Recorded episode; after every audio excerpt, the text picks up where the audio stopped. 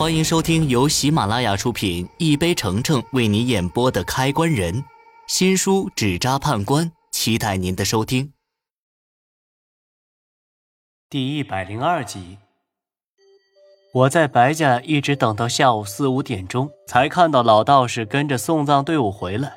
我见到他就赶忙迎了上去，恭敬地问：“道长，我有事问您，你方便吗？”“方便，方便。”主家已经提前和我打过招呼了。没想到白一鸣行动这么快，我还以为他会听我的话，等丧事结束后再问老道士。我带着老道士来到一间没人的客房，客房的桌上放着我事先准备好的陶罐和心脏。道长，东西就在这里，您看一下。他目光触及到这些东西时。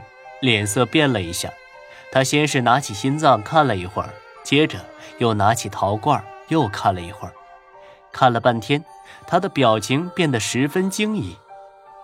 小伙子，这心脏里的血就在这陶罐里的婴孩身上，这种做法是为了将婴孩制作成一种能伤人护人的武器。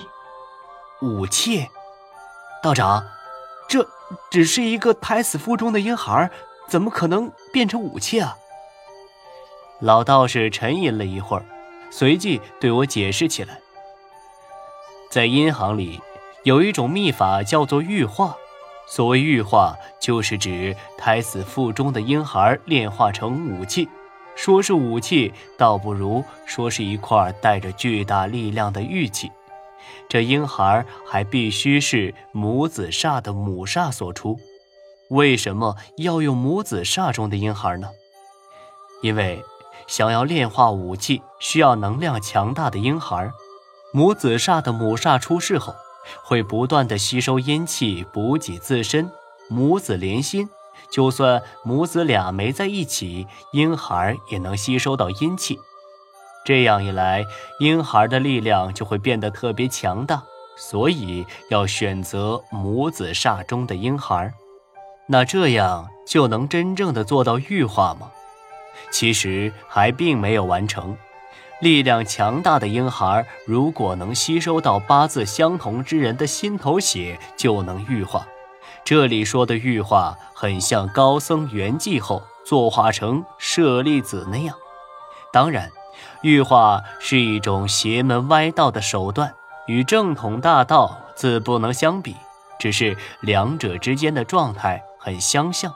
婴孩得到心头血之后，供奉一段时间就能成为玉俑，可以随身携带。如果办事的时候遇到危险，玉俑就可以帮你对付你想对付的人。老道士给我解释完后，我也明白了林梦真的用意。他拿走婴孩和心脏，就是为了练成玉俑，想让我用玉俑保护自己，以免我提前嗝屁。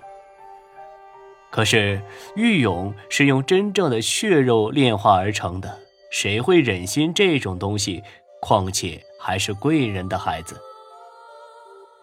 于是我不解地问老道士：“道长，那我现在要怎么做才能保证这婴孩顺利投胎？”阻止不了，这婴孩沾了死人的心头血，已经失去再次投胎的机会。你将他带回去，好生供奉，等他变成玉俑后，多带着玉俑做善事，兴许还有投胎的机会。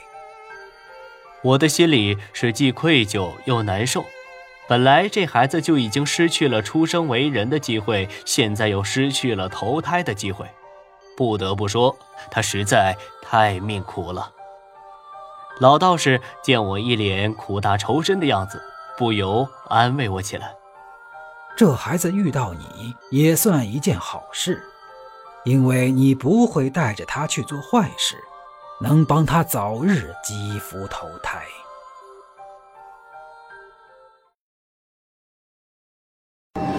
本集已播讲完毕。